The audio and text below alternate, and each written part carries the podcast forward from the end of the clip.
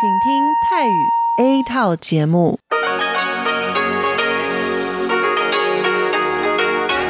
ที่นี่สถานีวิทยุเรดิโอไต้หวันอินเตอร์เนชันแนล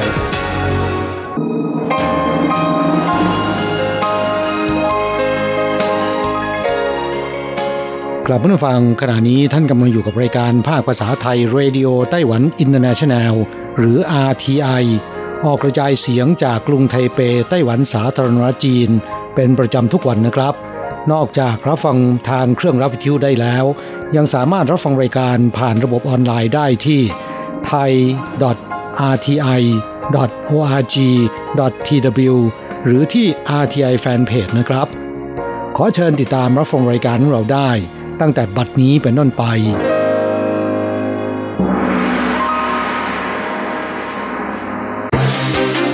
ลำดับแรก ขอเชิญติดตามรับฟัง ข่าวประจำวัน สวัสดีครับ คุณผู้ฟังที่เคารพ วันนี้วันอาทิตย์ที่ 17 มีนาคม พุทธศักราช 2562 ขอเชิญพบกับการรายงาน สรุปข่าวเด่นในรอบสัปดาห์ที่ผ่านมา โดยผม แสงชัย กิตติภูมิวงศ์ เริ่มกันด้วยข่าวแรก ในวันที่ 15 ประธานาธิบดีใช่หวนพบกับลุยส์ไมคูลาดามอเรโน รัฐมนตรีว่าการกระทรวงกลาโหมของกัวเตมาลา ประธานาธิบดีกล่าวว่า ในช่วงหลายปีที่ผ่านมาข้าราชการสองฝ่ายมีการติดต่อระหว่างกันบ่อยครั้ง และดำเนินโครงการอบรมบุคลากรการทหารการทูต ประธานาธิบดีคาดหวัง ในอนาคต จะมีการติดต่อมากขึ้น กระชับความสัมพันธ์แน่นแฟ้นยิ่งขึ้น ประธานาธิบดีกล่าวว่า ไต้หวันกัวเตมาลาสถาปนาความสัมพันธ์เกินกว่า 80 ปีสองฝ่ายมีการติดต่อแนบแน่น ส่งเสริมสนับสนุนซึ่งกันและกัน ในปีที่แล้ว ไต้หวันเกิดแผ่นดินไหวที่เมืองฮวาเลียน ส่วนกัวเตมาลา เกิดภูเขาไฟปะทุสองฝ่ายล้วนมีการแสดงความห่วงใยช่วยเหลือกันข่าวต่อไปครับ ในวันที่ 15 ประธานาธิบดีไช่หวนเปิดโอกาสให้ตัวแทนชาวจีนพ้นทะเล ในการประชุมชาวจีนเอเชีย ปี 2019 เข้าพบ ประธานาธิบดีเรียกร้องอาศัย พลังชาวจีนพ้นทะเล ช่วยผลักดันการเจรจาสื่อสารกับอาเซียนและเอเชียใต้ ซึ่งเป็นเป้าหมายประเทศตามนโยบายมุ่งใต้ใหม่ของไต้หวัน ประธานาธิบดีชี้ว่า ในช่วงนี้ไต้หวันยังคงพบกับความท้าทาย ด้านเศรษฐกิจ และการทูตหลายประการ เช่น ปัญหาเศรษฐกิจโลกชะลอตัว ความขัดแย้งการค้าสหรัฐกับจีน ในภาวะการเปลี่ยนแปลงของโลก ขอบคุณผู้นำวงการชาวจีนพ้นทะเล ที่ยังคงช่วยเหลือสนับสนุนไต้หวันอย่างแน่นแฟ้นต่อไปครับ เครื่องบิน Boeing 737 MAX 8 เกิดอุบัติเหตุ 2 ครั้งในช่วง 5 เดือน กรมการบินพลเรือน กระทรวงคมนาคมของไต้หวัน ประกาศในวันที่ 14 ห้ามการใช้งาน Boeing 737 8 และ 737 9 ซึ่งเรียกรวมกันว่า 737 MAX ตั้งแต่วันนี้เป็นต้นไป โดยห้ามบินผ่านน่านฟ้า และบินออกจากไต้หวัน ขณะเดียวกันจะหยุดรับเรื่องการยื่นขอ โครงการปรับเปลี่ยนรุ่นเครื่องบิน ทางนี้ปัจจุบันในประเทศยังไม่มีการจะซื้อ หรือใช้งานเครื่องบิน 737 MAX กรมการบินพลเรือนชี้ว่าแม้ความผิดพลาดยังอยู่ระหว่างการตรวจสอบ แต่เครื่องบิน 737 MAX ทำให้นักบินมีความยุ่งยากในการควบคุม และเป็นอันตราย ประกอบกับทั่วโลกมีความกังขาในด้านการประเมินความเสี่ยง ซึ่งยังไม่มีข้อยุติในระยะสั้น และยังไม่มั่นใจแผนการแก้ไขของโบอิงจะได้ผลหรือไม่ จึงได้ประกาศห้ามใช้เพื่อความปลอดภัยด้านการบิน ต่อไปครับเป็นเรื่องที่ว่ายุค 5G กำลังจะมาถึงค่าโทรศัพท์จะแพงขึ้นหรือไม่เจิงจุนชิง ผู้จัดการใหญ่บริษัทไต้หวันโมบาย กล่าวในโอกาสใกล้ปลดเกษียณว่า หลังอยู่ในวงการสื่อสารโทรคมนาคมเกินกว่า 10 ปี เขาได้ผ่านช่วง ทั้งดีและไม่ดี ตลาดไต้หวันแข่งขันรุนแรงมาก ต่อกรณีเมื่อเข้าสู่ยุค 5G ค่าบริการจะถูกดึงให้สูงขึ้นหรือไม่ เพื่อให้มีผลประกอบการดีขึ้น เขาบอกว่า ยากที่จะดึงกลับไป อีกข่าวหนึ่งครับ นิคมอุตสาหกรรมส่งออกนครเกาสงจะมีการทุบทิ้งเพื่อสร้างขึ้นใหม่ กระทรวงเศรษฐการวางผังเมืองใหม่ นิคมอุตสาหกรรม เพื่อการส่งออกนครเกาสงทุ่มงบประมาณ 2,400 ล้านเหรียญไต้หวัน ทุบอาคารเก่าเพื่อสร้างขึ้นใหม่ บนพื้นที่ 4.75 เฮกตาร์ คาดว่าเสร็จสมบูรณ์ในปี 2021 สรุปข่าวเด่นประจำสัปดาห์ข่าวต่อไปครับ กระทรวงการต่างประเทศของไต้หวันยินดีที่เห็นความคืบหน้า เอลซาวาดอร์ฟื้นฟู FTA กับไต้หวันชั่วคราว หลังจากที่เอลซาวาดอร์ตัดสัมพันธ์ทางการทูตกับไต้หวันตั้งแต่สิงหาคมปีที่แล้ว เพื่อหันไปสถาปนาความสัมพันธ์กับจีนแผ่นใหญ่ ส่งผลให้ข้อตกลงการค้าเสรี หรือว่า FTA ระหว่างไต้หวันกับเอลซาวาดอร์ยุติลง ล่าสุดวันที่ 13 มีนาคมนายนายิบ บูเคเลประธานาธิบดีคนใหม่เอลซาวาดอร์กล่าวระหว่างการประชุมคลังสมองสหรัฐ ระบุว่าจีนแผ่นใหญ่ต้องให้เกียรติเอลซาวาดอร์มิฉะนั้นยากจะรักษาสัมพันธ์กันได้ พร้อมกันนี้ศาลสูงของเอลซาวาดอร์ได้ประกาศปลดล็อกคำสั่งยุติการค้าเสรี เท่ากับเป็นการฟื้นฟู ข้อตกลงการค้าเสรีกับไต้หวันเป็นการชั่วคราว ไต้หวันร่วมกิจกรรม Earth Hour โฆษณา 3D ในรถไฟฟ้ากรุงไทเป โครงการ Earth Hour ในปีนี้จะร่วมกันปิดไฟพร้อมกันทั่วโลกในวันที่ 30 มีนาคม กองทุนสัตว์ป่าโลกหรือว่า WWF ในเขตภูมิภาคเอเชียทำการประชาสัมพันธ์ ผ่านสื่อในประเทศต่างๆ รวมถึงไต้หวัน เป็นครั้งแรกของปีนี้ที่มีการประชาสัมพันธ์ในรูปแบบโฆษณา 3D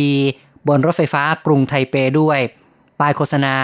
แสดงให้เห็นว่าอุณหภูมิโลกที่สูงขึ้น ส่งผลต่อทรัพยากรธรรมชาติ และสิ่งมีชีวิตที่อาศัยอยู่บนโลกนี้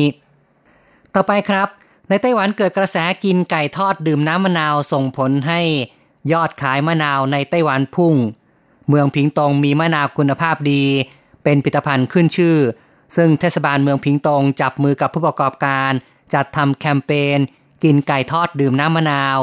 ในปี 2016 จนกลายเป็นกระแสนิยม ในจีนแผ่นใหญ่ ล่าสุดร้านค้า 860 เมือง 4,500 สาขา ทั่วจีนแผ่นใหญ่จำหน่ายน้ำมะนาวจากพิงตง ทางเมืองพิงตงมีแผนขยายการส่งออกปีนี้เพิ่มมากขึ้น อัตราการสั่งซื้อปีที่แล้ว เพิ่มจากเดิม 4,400 ตันเป็น 6,500 ตัน ต่อไปเป็นข่าวเรื่องบูธท่องเที่ยวไต้หวันในงานมากรรมท่องเที่ยวมอสโก ยิ่งใหญ่ตระการตามหกรรมท่องเที่ยวมอสโก หรือว่า MITT เปิดฉากขึ้นในวันที่ 12 มีนาคม บูธท่องเที่ยวไต้หวันได้รับความสนใจจากผู้เข้าชม มีการจำลองชายหาดวัฒนธรรมชา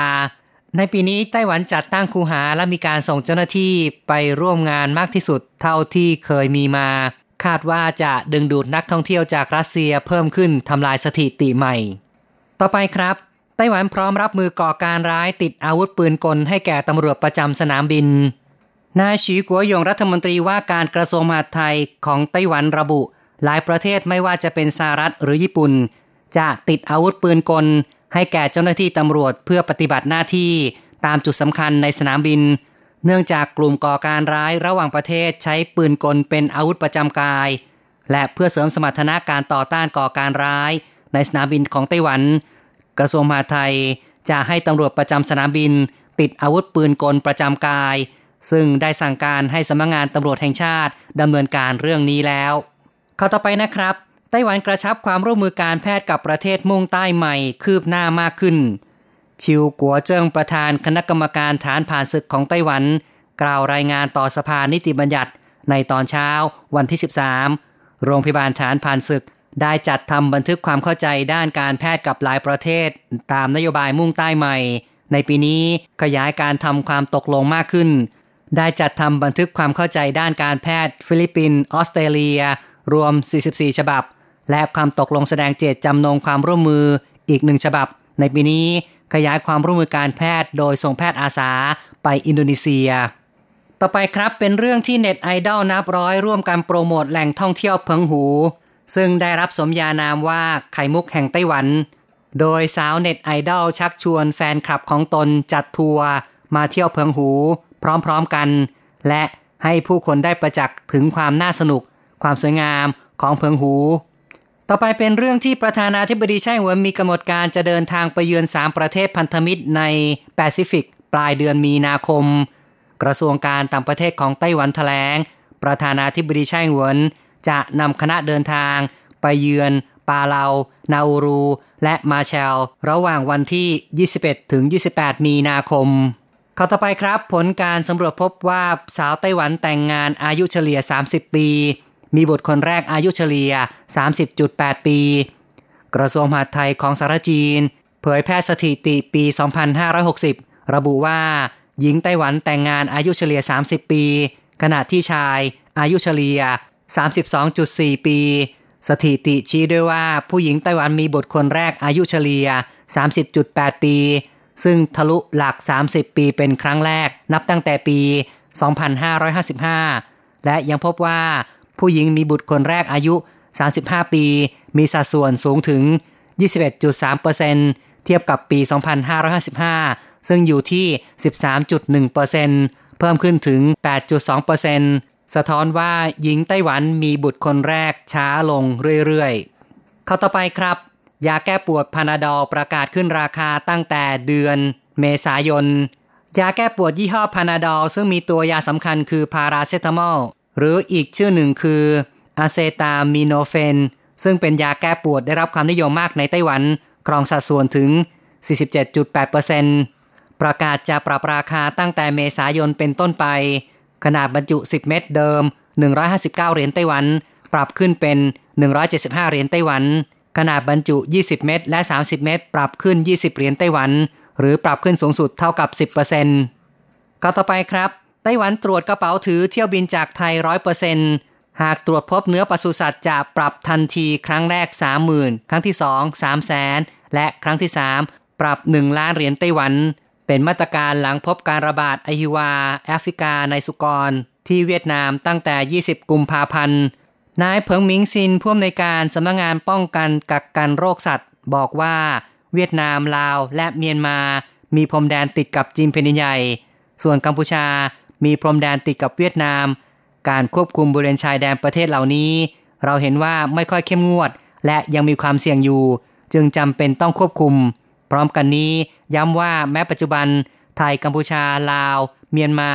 ไม่พบอหิวา แอฟริกาในสุกร แต่เป็นเขตระบาดของโรคปากและเท้าเปื่อย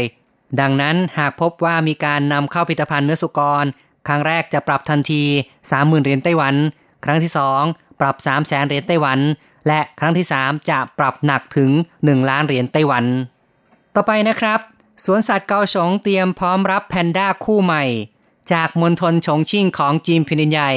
แพนด้ายักษ์ซึ่งได้รับการขนานนามว่าเป็นสมบัติล้ำค่าของจีนพินินใหญ่ การส่งมอบแพนด้ายักษ์เปรียบเสมือนส่งทูตสันทวไมตรีกับชับสัมพันธ์กับต่างแดน หลังจากไต้หวันได้รับแพนด้าหนึ่งคู่ ทวนทวนเยนเยน สู่สวนสัตว์ไทเป เมื่อปี 2551 ล่าสุด วันอาทิตย์ที่ 10 มีนาคม เทศบาลนครเกาสงยืนยัน จะได้รับแพนด้าจากจีนแผ่นใหญ่อีกหนึ่งคู่ ตัวผู้และตัวเมีย นามว่าชงสงวัย 8 ปี และหลงหลงวัยเจ็ดปี ต่อไปเป็นข่าวเรื่องมิชลินไกด์ฉบับที่สองของไทเปเตรียมประกาศร้านอาหารเลิศรสติดดาว 10 เมษายน คู่มือแนะนำร้านอาหารเลิศรส มิชลินไกด์ไทเป ฉบับที่ 2 ประจำปี 2019 กำลังจะประกาศในวันที่ 10 เมษายน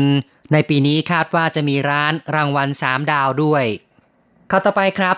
หน่วยงานรัฐบาล ร้านฟาสต์ฟู้ดห้างและสถานศึกษา จะงดการให้หลอดพลาสติกแบบใช้แล้วทิ้ง เริ่มกรกฎาคมนี้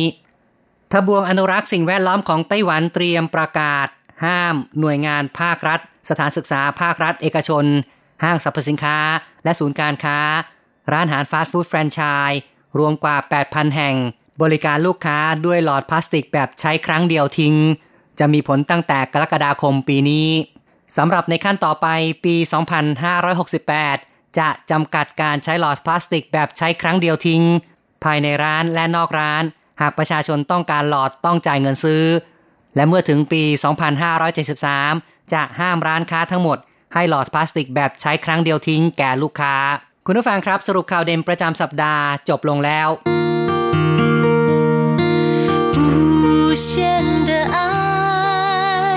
向全世界传开永恒的关怀，来自台湾之音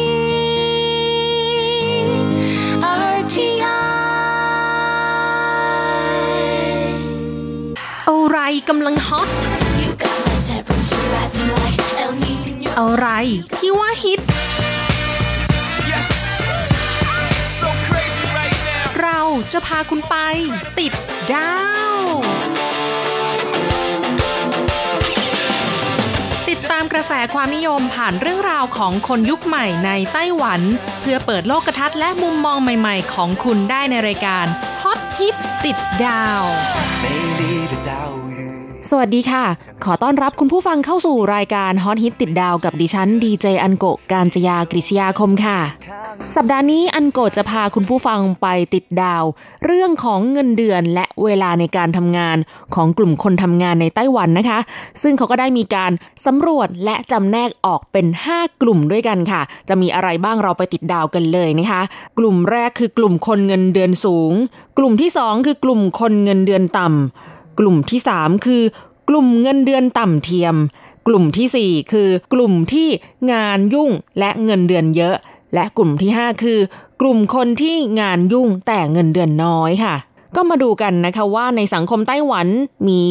กลุ่มงานประเภทไหนบ้างนะคะ ที่ติดอันดับในแต่ละกลุ่ม มีการวิเคราะห์ว่าบางกลุ่มอาชีพนะคะ ไม่ว่าจะทำงาน ขยันขันแข็งทำงานหนักแค่ไหน ก็ไม่อาจหลุดพ้นสภาวะผู้ที่มีเงินเดือนต่ำไปได้ค่ะ ดังนั้นผู้เชี่ยวชาญด้านทรัพยากรมนุษย์นะคะ แนะนำว่าเวลาที่หางานหรือเปลี่ยนงาน หากคุณอยากมีสถานะที่รายได้ดี ควรเลือกโดยดูว่า อยู่ในหมวดงานประเภทใดนะคะ อย่าเลือกแต่เฉพาะตำแหน่งงานเท่านั้นค่ะสำนักงงานสถิติและบัญชีกลางไต้หวันสาธารณรัฐจีน เปิดเผยสถิติเมื่อปีที่แล้วนะคะ ประชาชนไต้หวันมีเงินเดือนเฉลี่ยอยู่ที่ 4980เหรียญไต้หวันค่ะ และเมื่อบวกกับโบนัสปลายปี เงินเพิ่มพิเศษจาก 3 เทศกาลสำคัญของไต้หวัน ได้แก่เทศกาลรุษจีน เทศกาลตวนอู่ และเทศกาลไหว้พระจันทร์ รวมถึงเบี้ยขยัน ค่าโอทีทำงานล่วงเวลา โบนัสสวัสดิการอื่น ๆ รวมแล้วเท่ากับมีรายได้เฉลี่ยต่อเดือนอยู่ที่ 51,957 เหรียญไต้หวันค่ะ สำหรับแชมป์ในกลุ่มที่มีเงินเดือนสูงนะคะ ถ้าเปรียบเทียบกับแชมป์อันดับหนึ่งกลุ่มคนเงินเดือนต่ำเขาบอกว่าต่างกันเกือบ 80,000 เหรียญไต้หวันเลยแหละค่ะ มาดูที่กลุ่มแรกกันนะคะ คือกลุ่มเงินเดือนสูงค่ะ หรือที่ภาษาจีนเรียกว่า เกาชินสูเกาที่แปลว่าสูง ซินที่แปลว่าเงินเดือนนะคะ แล้วก็จูที่แปลว่า กลุ่มคนหรือชนเผ่าค่ะ อันดับหนึ่งและอันดับสองเป็นการไฟฟ้าและโทรคมนาคมที่รัฐร่วมดำเนินการ เรียกว่าเป็นรัฐวิสาหกิจก็ได้ นั่นก็คือการไฟฟ้าไต้หวัน และบริษัทโทรคมนาคมจงหวาเทเลคอมค่ะ ซึ่งเงินเดือนรวมแล้วเฉลี่ยอยู่ที่ 1,200 0เหรียญไต้หวัน และ 1,100 0เหรียญไต้หวันตามลำดับค่ะ อันดับ 3 นะคะ คืองานธนาคารค่ะ เขาบอกว่าเงินเดือนอยู่ที่ 99,000 เหรียญไต้หวันนะคะ โดยตำแหน่งงานเนี่ยก็คือเป็นผู้จัดการฝ่ายหลักทรัพย์ที่ดูแลธุรกรรมเกี่ยวกับหลักทรัพย์และการเงินอื่น ๆ ให้ลูกค้าค่ะ ส่วนอันดับ 4คืองานขนส่งคมนาคมทางอากาศนะคะ อันนี้เขาก็พูดรวมๆนะ คือดูเป็นประเภทของงานไม่ได้ระบุว่าเป็นตำแหน่งอะไรนะคะ เงินเดือนเฉลี่ยอยู่ที่ 94,000 เหรียญไต้หวัน ตามมาด้วยอันดับ 5 และอันดับ 6 นะคะ เป็นงานด้านขนส่งทางน้ำและท่าเรือค่ะ เงินเดือนรวมเฉลี่ยอยู่ที่ 91,300 เหรียญไต้หวัน และ 91,200 เหรียญไต้หวันตามลำดับค่ะกลุ่มที่2นะคะคือกลุ่มเงินเดือนต่ำหรือที่ภาษาจีนเรียกว่า ซินผินจูซินที่แปลว่าเงินเดือนนะคะ ผินที่แปลว่า ยากจนหรือว่าขาดแคลน และจูก็คือกลุ่มคนหรือชนเผ่าค่ะ นั่นก็หมายถึงคนที่มีเงินเดือนแบบจนน่ะเงินเดือนน้อย น้อยถึงขั้นว่าได้เงินเดือนเพียงหนึ่งในสามของกลุ่มคนที่มีเงินเดือนสูงนะคะสำหรับอันดับหนึ่งของกลุ่มคนเงินเดือนต่ำค่ะ คืองานสอนหนังสือหรือเป็นติวเตอร์นะคะ อันนี้รู้สึกว่าเป็นสิ่งที่น่าแปลกใจมากเลยค่ะ เพราะว่าถ้าเปรียบเทียบกับเมืองไทย อันก็คิดว่าการเป็นติวเตอร์กวดวิชาตามสถาบันต่างๆ เนี่ยนะคะ รายได้ดีมากเลยล่ะ ตัวอย่างเช่น อาจารย์อุสอนเคมีนะคะ อาจารย์เผ่าสอนฟิสิกส์อาจารย์ปิง ครูลินลี่ ครูลูกกอล์ฟแต่ว่าก็อาจจะเป็นเพราะว่าเขามีชื่อเสียงในระดับที่โด่งดังนะคะ ก็เลยดูเหมือนว่ามีรายได้ดี แต่อันนี้เนี่ยก็คงจะหมายถึง คนทั่วๆไปที่สอนกวดวิชาอาจจะไม่ได้ต้องเป็นระดับที่ติว entrance เพราะว่าเด็กที่ไต้หวันนะคะ เด็กนักเรียนเขาก็ติวตั้งแต่สอบเข้าอนุบาล สอบเข้าชั้นประถม สอบเข้ามัธยมคือ ติวกันหนักมาก ก็เป็นไปได้ค่ะว่า ในเมื่อตลาดของสถาบันกวดวิชาเปิดเยอะก็มีการแข่งขันกันสูง แล้วก็ให้ค่าจ้างของครูต่ำนะคะ อันดับสองในกลุ่มเงินเดือนต่ำคือ งานขับรถทัวร์และรถโรงเรียนค่ะ อันดับ 3 งานช่างตัดผมและเสริมสวย ซึ่งเงินเดือนรวมแต่ละเดือนไม่ถึง 30,000เหรียญไต้หวันค่ะ และสถานการณ์ที่เกิดขึ้นนะคะ เขาบอกว่างานที่ติดอันดับ 10 อันดับแรกในกลุ่มเงินเดือนต่ำเนี่ยมีเงินเดือนต่ำกว่าเงินเดือนเฉลี่ยของประชาชนไต้หวัน ประจำปี 2560 นะคะที่ สำนักงงานสถิติและบัญชีกลางไต้หวันประกาศ อยู่ที่ 39,000 เหรียญไต้หวันเสียอีกค่ะ ต้องรันการจัดอันดับไปจนถึงอันดับที่ 21 นะคะ คืองานนายหน้าจัดหาแรงงาน มีเงินเดือนเฉลี่ยรวม 39,600 เหรียญไต้หวัน จึงจะถือเป็นเงินเดือนที่มากกว่าค่าเฉลี่ยกลาง 39,000 เหรียญค่ะกลุ่มที่ 3 คือกลุ่มเงินเดือนต่ำเทียมนะคะ หรือที่ภาษาจีนเรียกว่า เว่ยตีชินจูเว่ยที่แปลว่า ปลอมหรือเทียมนั่นเอง ตีก็คือต่ำซินก็คือเงินเดือน และจูก็คือกลุ่มคนหรือชนเผ่า รวมกันเป็นกลุ่มเงินเดือนต่ำเทียม หมายถึงกลุ่มคนที่มีฐานเงินเดือนต่ำค่ะ แต่ถ้า ดูจากเงินเดือนรวมนะคะ คือเอาฐานเงินเดือนมาคำนวณรวมกับโบนัสประจำปี เงินจาก 3 เทศกาลสำคัญของไต้หวัน คือเทศกาลรุดจีน เทศกาลตวนอู เทศกาลไหว้พระจันทร์ เบี้ยขยัน เงินเบี้ยเลี้ยงอื่น ๆ ค่าโอทีทำงานล่วงเวลา สวัสดิการต่างๆ รวมเข้าไปด้วยแล้วเฉลี่ยเป็นเงินเดือน กลุ่มนี้เนี่ยไม่ได้มีเงินเดือนต่ำจริงนะคะ มีงานหลายประเภทที่มีเงินซึ่งได้นอกเหนือจากเงินเดือนค่อนข้างมากนะคะ และอาจจะได้มากเกินกว่าครึ่งหนึ่งของฐานเงินเดือนด้วยซ้ำค่ะ ดังนั้นจึงให้คำจำกัดความกลุ่มนี้ว่าเป็นกลุ่มเงินเดือนต่ำเทียมค่ะ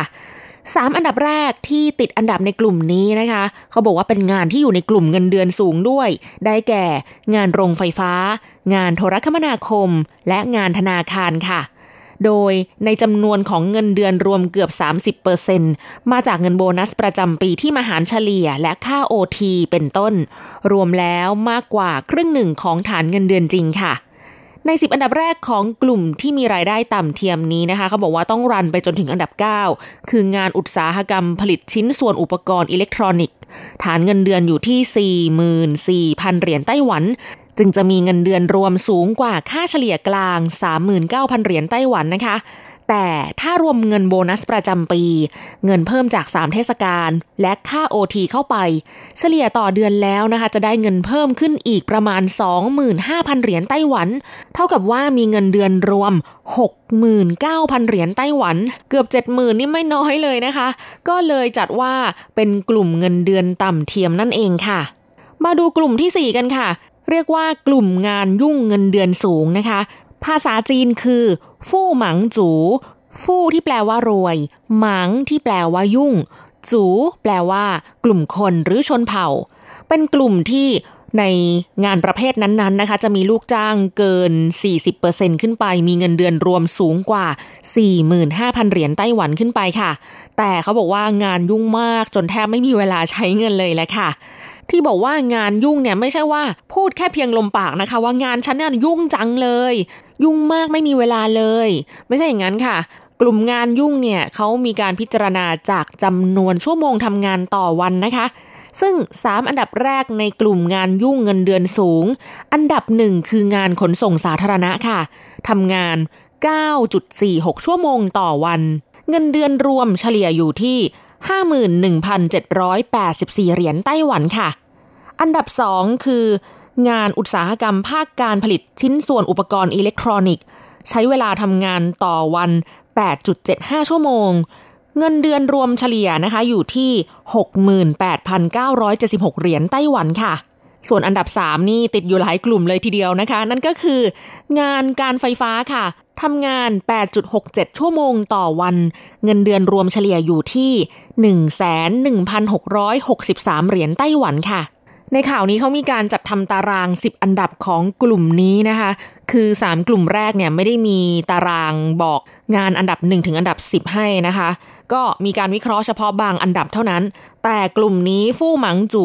งานยุ่งเงินเดือนสูง เขามีแจกแจงทั้ง 10 อันดับเลยค่ะ เพราะฉะนั้นอันโกก็ขอพาคุณผู้ฟังไปติดดาวทั้ง 10 อันดับเลยนะคะ ต่อกันที่อันดับ 4 ก็คือ งานอุตสาหกรรมการผลิตโลหะพื้นฐานค่ะ ทำงานเฉลี่ยต่อวัน 8.62 ชั่วโมง เงินเดือนรวมเฉลี่ยอยู่ที่ 58,162 เหรียญไต้หวันค่ะ อันดับ 5 งานอุตสาหกรรมภาคการผลิตอาหารและเครื่องดื่ม และยาสูบทำงานเฉลี่ยต่อวัน 8.57 ชั่วโมง เงินเดือนรวมเฉลี่ยอยู่ที่ 59,407 เหรียญไต้หวันค่ะ อันดับ 6 งานบริการทำบัญชีทำงานเฉลี่ยต่อวันอยู่ที่ 8.55 ชั่วโมง เงินเดือนรวมเฉลี่ย 62,743 เหรียญไต้หวันค่ะ อันดับ 7 งานอุตสาหกรรมการผลิตอุปกรณ์ขนส่งและอะไหล่อื่น ๆ ทำงานเฉลี่ยต่อวัน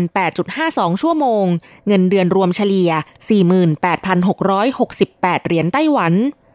อันดับ 8 งานอุตสาหกรรมการผลิตรถยนต์และอะไหล่ ทำงานเฉลี่ยต่อวันอยู่ที่ 8.51 ชั่วโมง เงินเดือนรวมเฉลี่ย 47,245 เหรียญไต้หวัน อันดับ 9 งานอุตสาหกรรมการผลิตปิโตรเลียมและถ่านหิน ทำงานเฉลี่ยต่อวัน 8.48 ชั่วโมง เงินเดือนรวมเฉลี่ย 88,627 เหรียญไต้หวัน และอันดับ 10 งานระบบขนส่งมวลชน รถไฟและรถไฟฟ้า ทำงานเฉลี่ยต่อวัน 8.46 ชั่วโมง เงินเดือนรวมเฉลี่ย 68,234 เหรียญไต้หวันค่ะ และมาถึงกลุ่มสุดท้ายนะคะ กลุ่มที่ 5 คือกลุ่มงานยุ่งเงินเดือนน้อย ภาษาจีนเรียกว่าฉงหมังจูฉงที่แปลว่าจน หมังที่แปลว่ายุ่ง และจูที่แปลว่ากลุ่มคนหรือชนเผ่าค่ะ กลุ่มนี้เนี่ยจำแนกจากองค์กรที่มีลูกจ้างกว่า 50%เงินเดือนรวมน้อยกว่าเงินเดือนเฉลี่ยกลาง 39,000 เหรียญไต้หวัน แต่ต้องทำงานจำนวนชั่วโมงต่อวันเฉลี่ยค่อนข้างมาก เช่น งานรักษาความปลอดภัย และงานนักสืบเอกชน เขาบอกว่าทำงานสูงกว่า 10.48 ชั่วโมงต่อวันค่ะ แต่มีเงินเดือนรวมเฉลี่ยเพียง 35,000 เหรียญไต้หวัน เมื่อมาเฉลี่ยต่อชั่วโมงแล้วนะคะ เท่ากับได้ค่าจ้างเพียงชั่วโมงละ 160 เหรียญไต้หวันเท่านั้นเองละจ้า เมื่อเทียบกับค่าจ้างรายชั่วโมงขั้นต่ำตามกฎหมายแรงงานไต้หวันในปัจจุบัน อยู่ที่ชั่วโมงละ 150 เหรียญไต้หวัน ต่างกันแค่ 10 เหรียญหรือประมาณ 10 บาทเท่านั้นเองนะคะ ถือว่าไม่ต่างกันเลยแหละ เรียกได้ว่าเป็นงานที่เหนื่อยและเงินเดือนน้อยค่ะต่อมาคืองานช่างตัดผมและเสริมสวย ทำงานเฉลี่ยวันละ 9.02 ชั่วโมง แต่เงินเดือนรวมเฉลี่ยเพียง 29,000 เหรียญไต้หวันเท่านั้นเองค่ะ ถ้าลองมาเฉลี่ยเป็นค่าจ้างรายชั่วโมงแล้วก็เท่ากับ 156 เหรียญไต้หวัน ก็น้อยกว่างานรักษาความปลอดภัยและงานนักสืบเอกชนซะอีกนะคะ และสุดท้ายเขาบอกว่าสังคมไต้หวันเป็นสังคมแห่งการช้อปปิ้งออนไลน์ และธุรกิจนี้ก็กำลังเฟื่องฟูค่ะทำให้งานขนส่งสินค้าฮอตตามไปด้วย แต่เงินเดือนไม่ได้เยอะสักเท่าไหร่นะคะ ทั้งทั้งที่ไม่ว่าจะฝนตกหนักพายุใต้ฝุ่นจะมาบรรดาเจ้าหน้าที่ขนส่งสินค้าก็ต้องทำหน้าที่ไม่หยุดหย่อน เขาบอกว่าทำงานเฉลี่ยวันละ 8.5 ชั่วโมงค่ะ ติดอยู่ในอันดับ 4 ของกลุ่มนี้ ค่าจ้างเฉลี่ยอยู่ที่ชั่วโมงละ 213 เหรียญไต้หวันค่ะ แล้วนี่ก็คือเรื่องราวที่นำมาฝากคุณผู้ฟังในสัปดาห์นี้นะคะ คงจะเข้าใจพลวัตของสังคมไต้หวันว่า มีการทำงานและเงินเดือนรวมถึงจำนวนชั่วโมงในการทำงานแตกต่างกันอย่างไร จริงๆ แล้วทุกๆ อาชีพก็มีความสำคัญทั้งนั้นนะคะ ขาดอาชีพใดอาชีพหนึ่งไปไม่ได้ดีเจแอนโกก็ขอเป็นกำลังใจให้คนทำงานทุกคนนะคะ ไม่ว่าจะประกอบอาชีพใด ๆ ก็ตาม ถ้าเป็นงานที่สุจริตก็ถือว่าดีทั้งนั้นค่ะ ไม่ว่าจะเงินเดือนสูงเงินเดือนต่ำถ้าเรารู้จักใช้อย่างพอเพียงนะคะ ก็มีความสุขได้และถือว่าประสบความสำเร็จทางการเงินแล้วละค่ะ สำหรับวันนี้เวลาของรายการก็หมดลงแล้วนะคะ แล้วพบกันใหม่สัปดาห์หน้า ขอให้คุณผู้ฟังมีความสุขสนุกสนานและสดใส สวัสดีค่ะ It's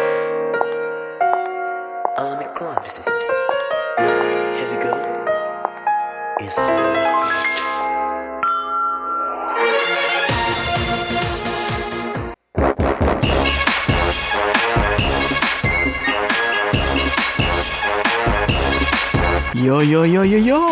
ขาขาขาเมาทั้งหลายล้อมวงกันเข้ามา ได้เวลามาสนุกกันอีกแล้ว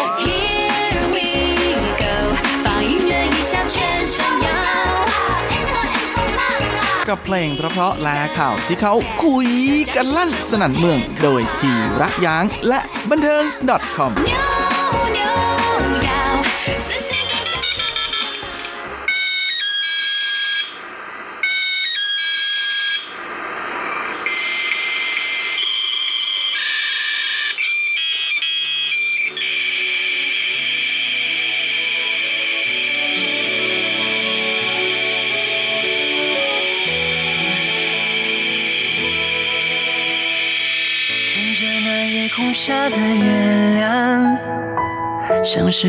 微笑，嘴角弯弯。闭上眼，说一声晚安，让梦飞翔。星星在闪烁，忽明忽暗，隐藏着什么样的渴望？一颗心总是躁动着，一直守护着我。我知道生命总有它自己的流转，却无法轻易释怀，接受你的不在，你的爱一直在我心里，不曾离开，我却来不及好好说声再见。所以穿过那座山，越过那海洋，追寻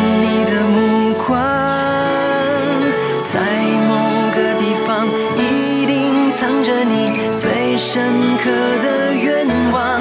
我眺望着远方，心炙热发烫，回到最初，让我代替你飞翔。一千个夜晚，多少期盼，一千个晚安，把星星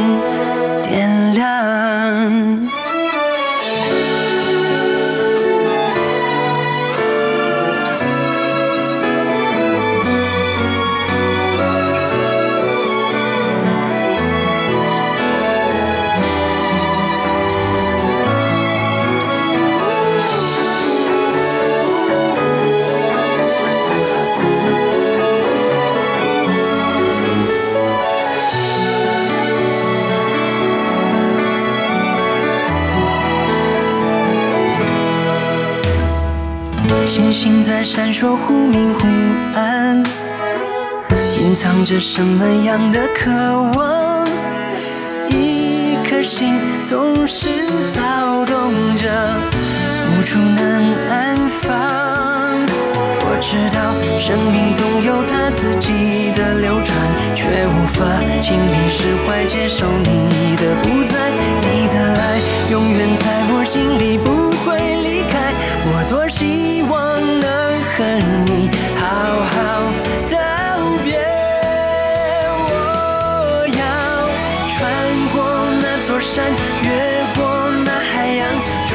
寻你的目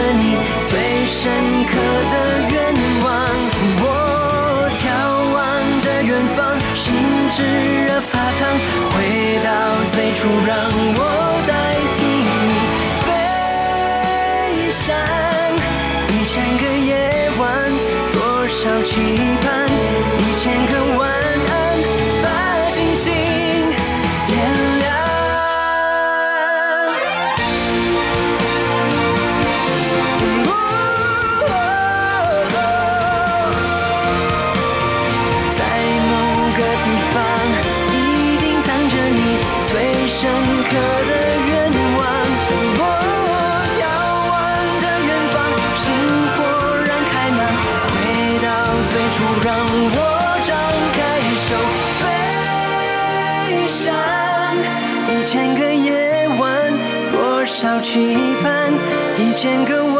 安，把星星。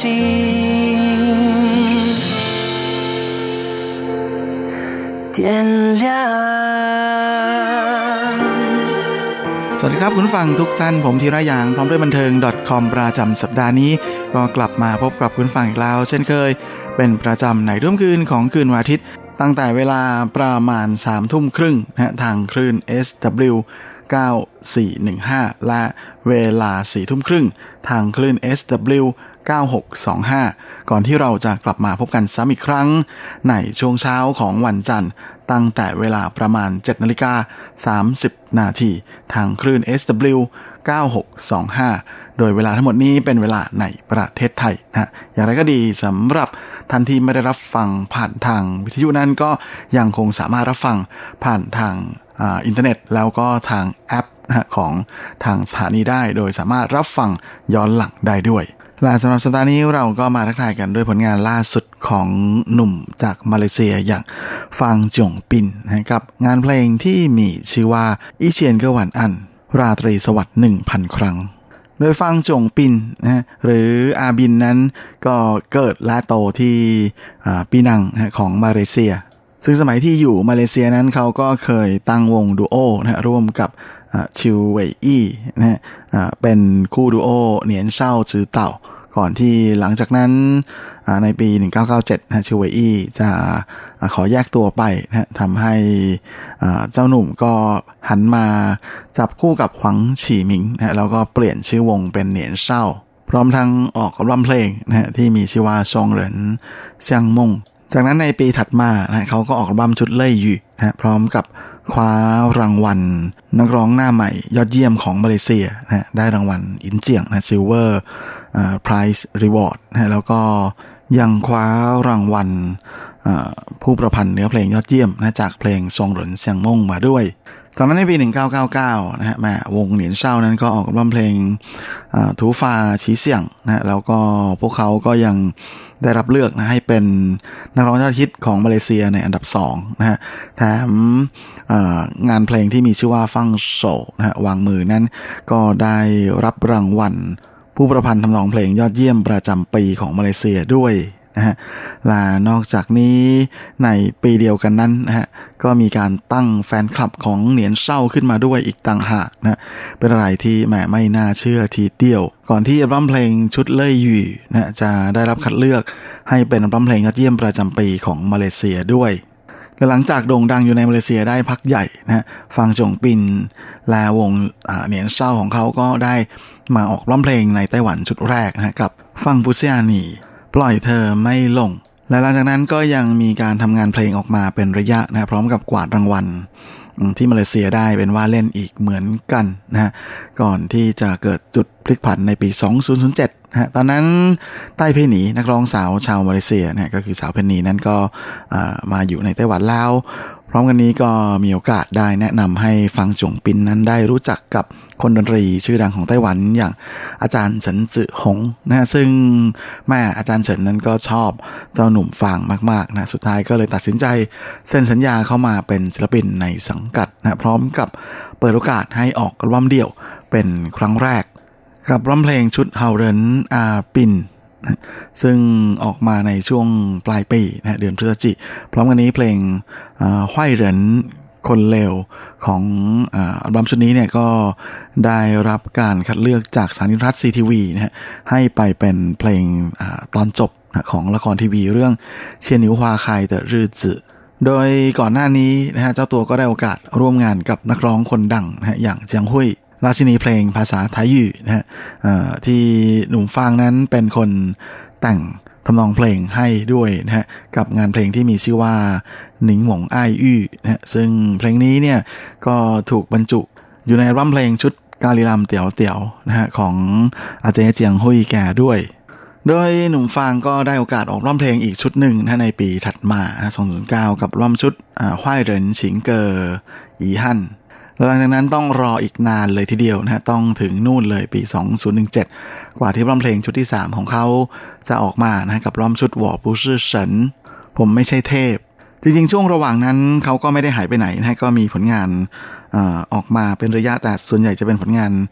ร้องคู่กับศิลปินคนอื่นนะอย่างเช่นในปี 2012นะฮะเขาก็ได้ร้องคู่กับสาวอาหลินนะฮะแม่เจ้าแม่เพลงรักคนดังของการบันเทิงไต้หวันนะกับงานเพลงที่มีชื่อว่า ขวางฟงหลี่หยงเป้า อ้อมกอดในพายุคลั่งนะหรือในปี 2014เนี่ยเขาก็ได้มีโอกาสร่วมร้องเพลงกับสาวมาเลเซียสาวคนดังอีกคนหนึ่งของมาเลอย่างเคออีมินนะฮะกับงาเพลงที่มีชื่อว่า สินชิงซูเชียน ที่คันหนังสือแห่งหัวใจนะฮะซึ่งก็ถูกบรรจุอยู่ในร้องเพลงชุดควันสิน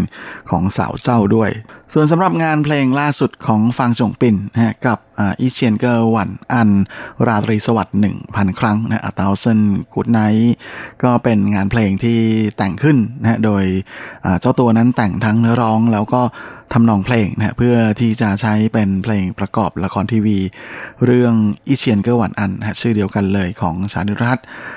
เซตทีวีซึ่งในครั้งนี้นะก็เป็นอะไรที่ค่อนข้างจะเปลี่ยนสไตล์จากเดิมนะของฟังจงปินไปนะเพราะว่าที่ผ่านมาเขาจะเขียนเพลงรักในสไตล์หนุ่มสาวนะแต่ว่า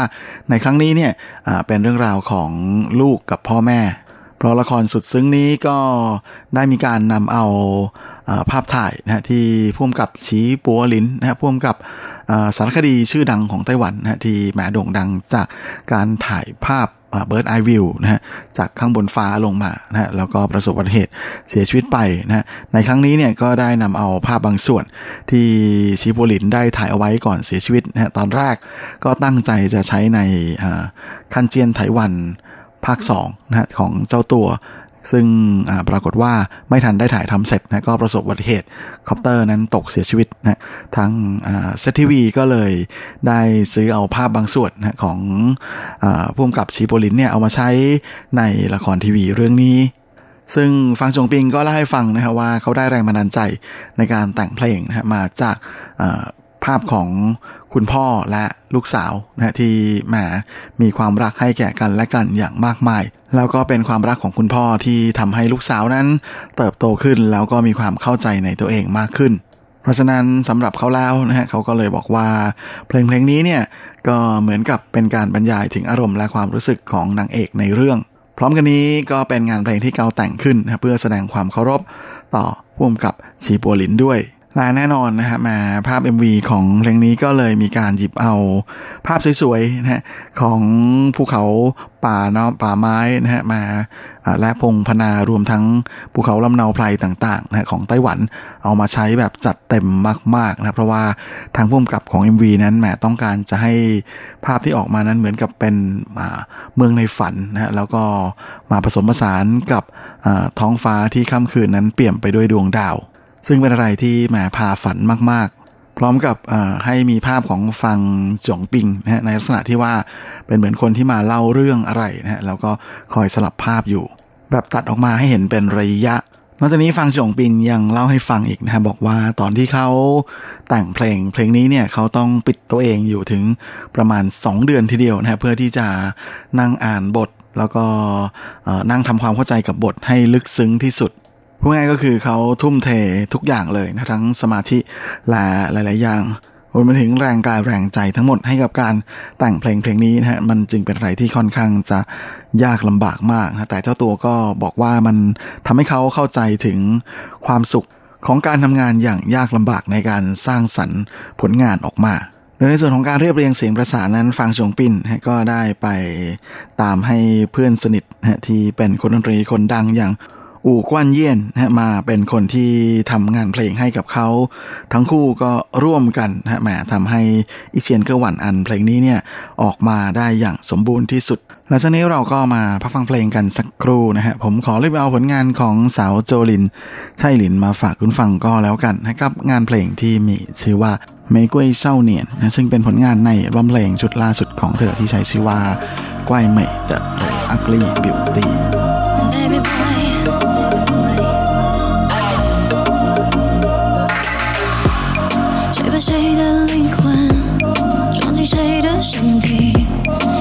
谁的身体变成凌云囚禁自己？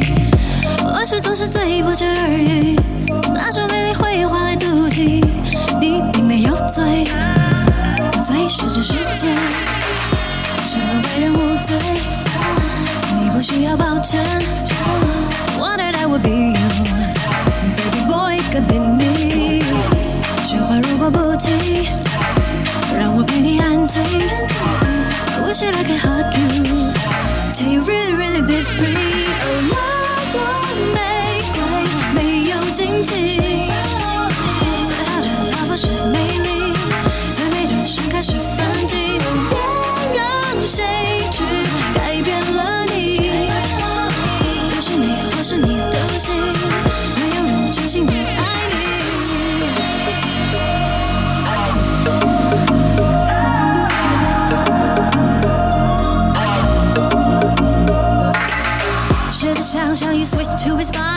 虚伪的你，藏心什么会想你？多少次的重伤，多少次的冷雨，抓你谁会拉你？Dreaming 谁会陪你？Same shit happen third day，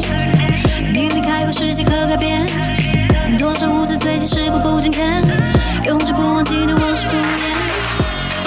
为人无罪，你不需要抱歉。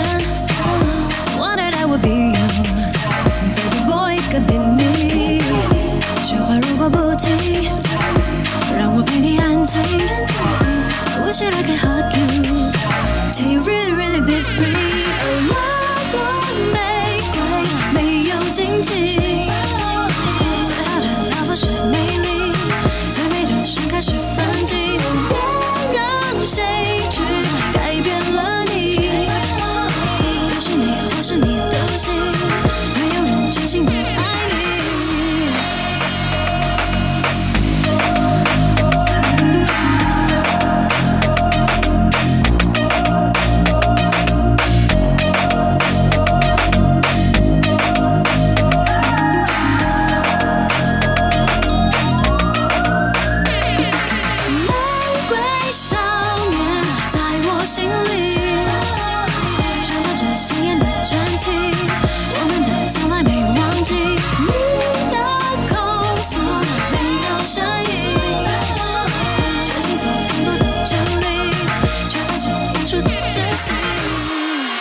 ก็คือ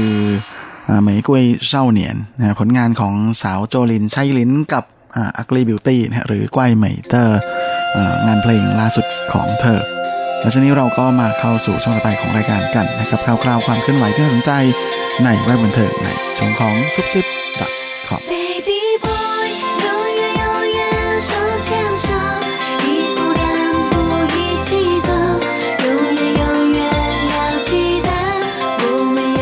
สำหรับซุบซิบคอมประจำสัปดาห์นี้ก็เช่นเคยกับข่าวคราวความเคลื่อนไหวที่น่าสนใจ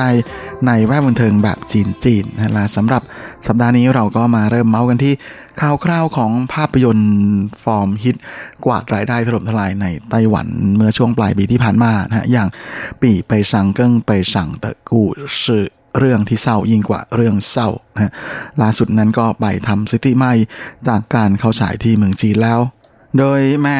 ภาพยนตร์เรื่องนี้นะฮะก็สามารถเอาชนะภาพยนตร์ฮอลลีวูดมาแรงอย่างกัปตันมาเวลนะฮะแบบแม่สนุกเลยนะฮะเพราะว่าแค่เพียงเข้าฉาย 2 วันที่เมืองจีนเท่านั้นเองนะฮะก็สามารถทะลุขึ้นนั่งแทนรายได้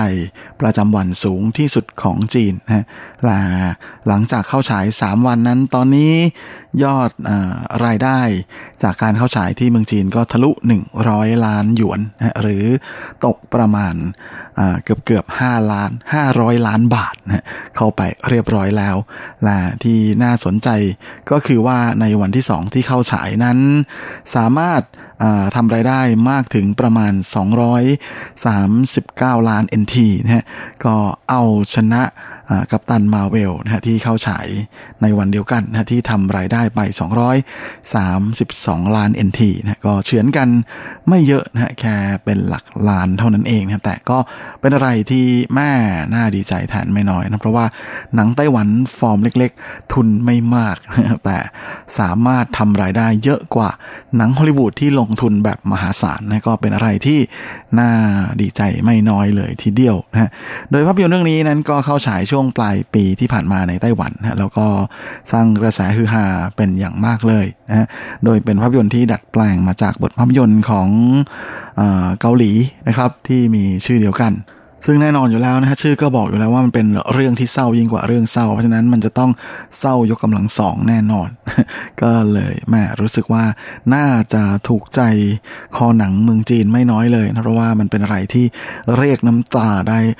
สุดๆนะใครเข้าไปดูแล้วน้ำตาไม่ไหลพรากนี่ต้องยอมรับว่าใจแข็งจริง ๆ กับเรื่องราวความรักของคู่พระคู่นางของอเรื่องนี้นะฮะเฉินไม่ใช่ฮะเฉินอี้หันแหมนางเอกสาว กับพระเอกหนุ่มหลิวอีเหานะฮะและอย่างไรก็ดีนะก็ยังมีคนเห็นใจบทพระรอง อย่างจางชูเหาไม่น้อยเลยทีเดียว แถมยังมีคนชมเพลงซาวด์แทร็กของภาพยนตร์เรื่องนี้นะฮะก็คืออยู่อิจงเปช่าง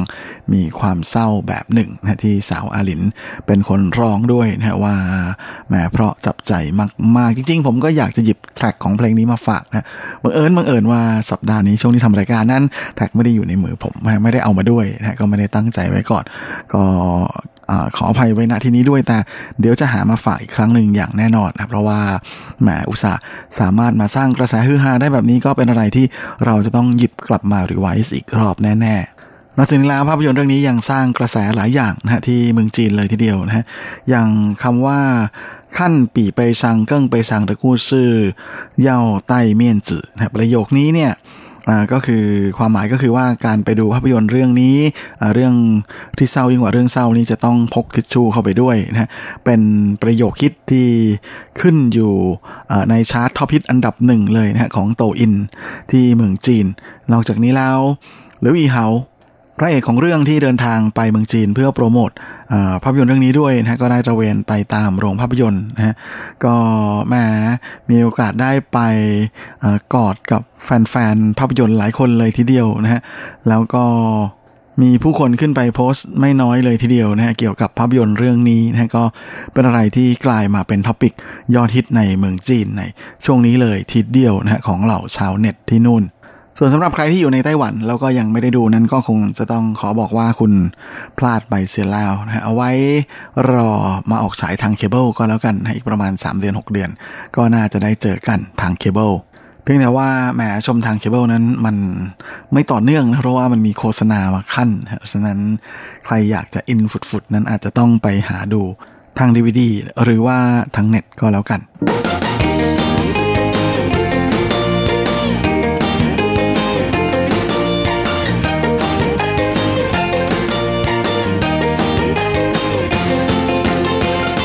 ครั้งในวันนี้ก็มากันดูกันที่ข่าวคราวของหนุ่มเจโจเจียหลุนกันนะฮะช่วงนี้หนุ่มเจกำลังอยู่ระหว่างการพักผ่อนแบบเต็มเต็มเต็มที่นะฮะ โดยเจ้าตัวนั้นก็มักจะโพสต์ ภาพถ่ายกับเพื่อนๆนะที่ยกขยงกันไปเที่ยวต่างประเทศ บ่อยๆ เป็นประจำนะก่อนที่ล่าสุดจะเดินแฟนๆทวงของแล้วนะ บอกว่าในภาพนั้นฮะมีแฟนๆ ขึ้นไปโพสต์ บอกว่าอีก 4 วัน ถ้ายังไม่ออกอัลบั้มเพลงชุดใหม่ ก็จะครบ 1,000 วันพอดี เล่นเอาเจ้าตัวนั้นถึงกับหัวเราะไม่ออกร้องไห้ไม่ได้เลยทีเดียวโดยในภาพถ่ายที่หนุ่มเจมักจะอัพขึ้นมาบนไอจีนั้นก็จะเป็นภาพของเขากับครอบครัวนะฮะรวมไปถึงเพื่อนๆ ซึ่งล่าสุดนั้นมาเห็นหนุ่มเจไว้หนวดไว้เคราเลยทีเดียว ดูแล้วอารมณ์ดีไม่น้อยนะฮะ ยังมีชูสองนิ้ววิเย่ด้วยนะฮะ แต่ว่าพอหลังจากภาพโพสต์ออกมาเนี่ย ก็กลายเป็นว่ามีแฟนๆ มาถามตลอดนะฮะ เรื่องของร้องเพลงชุดใหม่นะฮะ ว่าเมื่อไหร่จะออกเสียทีแล้วก็ยังมีคนถามด้วยว่าอันนี้ไปดู location สำหรับทำถ่ายทำ MV ของเพลงใหม่ใช่ไหม อะไรประมาณอย่างนั้นนะฮะแล้วก็ ยังมีคนทวงถามแบบว่าหนุ่มเจ้ห้องสามทับสองให้มาที่ห้องฝ่ายปกครองด่วน ถ้ายังไม่ออกร้องเพลงชุดใหม่ จะรุมด่าแล้วนะ นั่น อะไรจะขนาดนั้นนะฮะแหมแฟนเพลงสมัยนี้ใจร้อนจริง ๆ ก็หนุ่มเจเขาอยากจะพักบ้างแหละนะฮะก็เข้าใจนะครับเพราะว่าเพิ่งจะได้ลูกชายมาไม่นานนะช่วงนี้กำลังเห่อครอบครัวนะฮะแหมคนเขากำลังมีความสุขกับชีวิตดีดีนะฮะอย่าไปขัดนะฮะแหมเมียก็สวยมีลูกน่ารักน่ารักอ่าร่ำเพลงก็ประสบความสำเร็จชีวิตมันจะดีอะไรประมาณขนาดนี้นะฮะก็ปล่อยให้เจ้าตัวเขาได้มีความสุขกับเงินที่หามาได้บ้างนะฮะแหมเหล่าแฟนเพลงอะไรจะให้หนุ่มเจนั้น มาลำบากตรากตำนะแต่งเพลงอยู่ทั้งวันทุกวันเออก็คงจะไม่ไหวเหมือนกันนะ แต่เชื่อว่าอีกไม่นานนะเจ้าตัวก็น่าจะมีผลงานใหม่ๆนะ ออกมาฝากแน่ๆ หลังจากที่ถือได้ว่าเป๋ไปพอสมควรครับรมเพลงจุดที่แล้วนะฮะไม่รักฉันก็เทกันไปวายหวอจิวลาเต่านะที่ปรากฏว่ามันเทจริงๆนะฮะแป๊กสุดๆ จนเจ้าตัวอาจจะเสียศูนย์อยู่พักใหญ่ๆนะฮะตอนนี้กำลังอยู่ระหว่างเดินทางตามหาศูนย์กลับคืนมาอีกครั้งหนึ่งนะครับก็เข้าใจกันบ้างนะฮะ อย่าใจร้อนนะครับ อย่าใจร้อน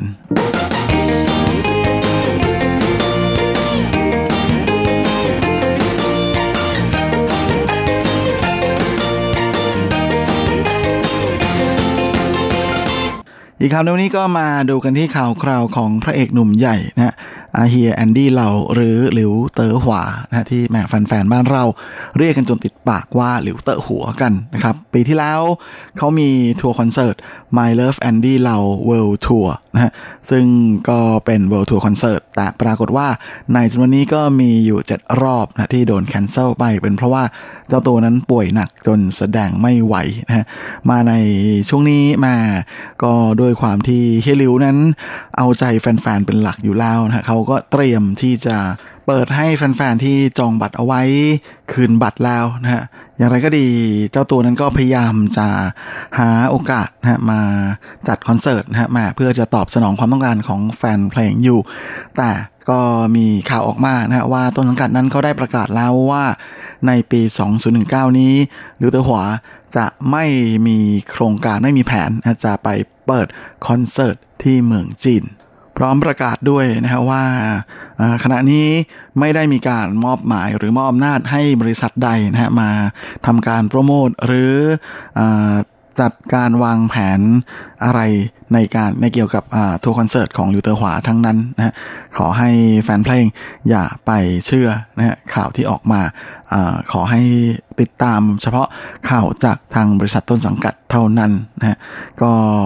จากการที่เฮียหลิวนะฮะมาโปรแกรมเต็มจริงๆนะฮะตอนแรกนั้นเขาก็มีแผนจะเดินทางมาเปิดคอนเสิร์ตในไต้หวันด้วยนะฮะในช่วงเดือนตุลาคมที่จะถึงนี้นะฮะในปีนี้ แต่ปรากฏว่าแม่การเจรจากับทางฝ้าของเจ้าของของสถานที่ก็คือไทเปอารีนานั้นก็ไม่ค่อยจะแฮปปี้สักเท่าไหร่นะฮะสุดท้ายก็เลยต้องจบลงด้วยการล้มไปนะฮะโครงการนี้ก็ถูกพับไปแฟนเพลงเฮลิวในไต้หวัน ก็คงจะต้องร้องเพลงรอกันต่อไปนะเพราะว่าตอนนี้ก็ยังไม่รู้ว่าถึงช่วงไหนเขาจะมีโอกาสได้กลับมาเปิดคอนเสิร์ตในไต้หวันอีกนะแม่ก็คงจะต้องร้องเพลงรอกันไปเรื่อยๆนะครับสำหรับเหล่าแฟนคลับของเฮียหลิว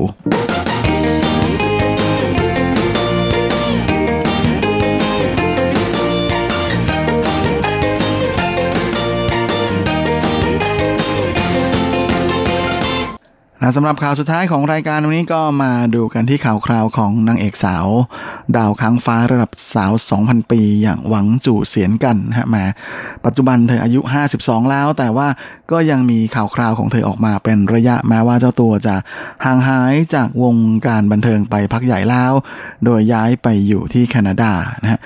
ล่าสุดนั้นเจ้าตัวก็ได้โพสต์ภาพหน้าสดนะฮะบน IG ส่วนตัว แถมยังทักทายแฟนคลับของเธอแบบแหมกัดตัวเองนิดๆนะฮะว่า จีเจียงปู้รู้เหล่าเนียนเตอร์วอนะฮะแหมนี่ก็คือภาพของตัวเองที่กำลังจะก้าวสู่ความเป็นผู้สูงวัยแม่อะไรจะขนาดนั้นฮะก็เชื่อว่า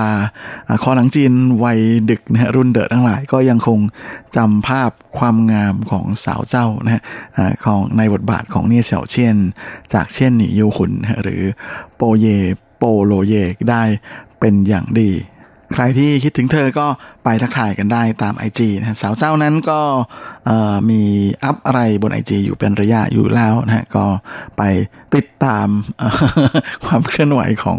ขวัญใจเมื่อวันวานได้เต็มที่เลยนะครับ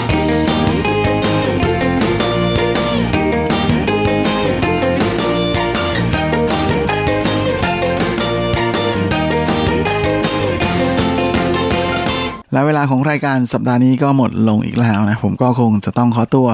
ขอลาไปก่อนด้วยเวลาเพียงเท่านี้ เอาไว้เราค่อยกลับมาพบอีกครั้งอาทิตย์หน้าเช่นเคย ในวันและเวลาเดียวกันนี้ ส่วนสำหรับวันนี้ก็ขอให้ทุกท่านโชคดี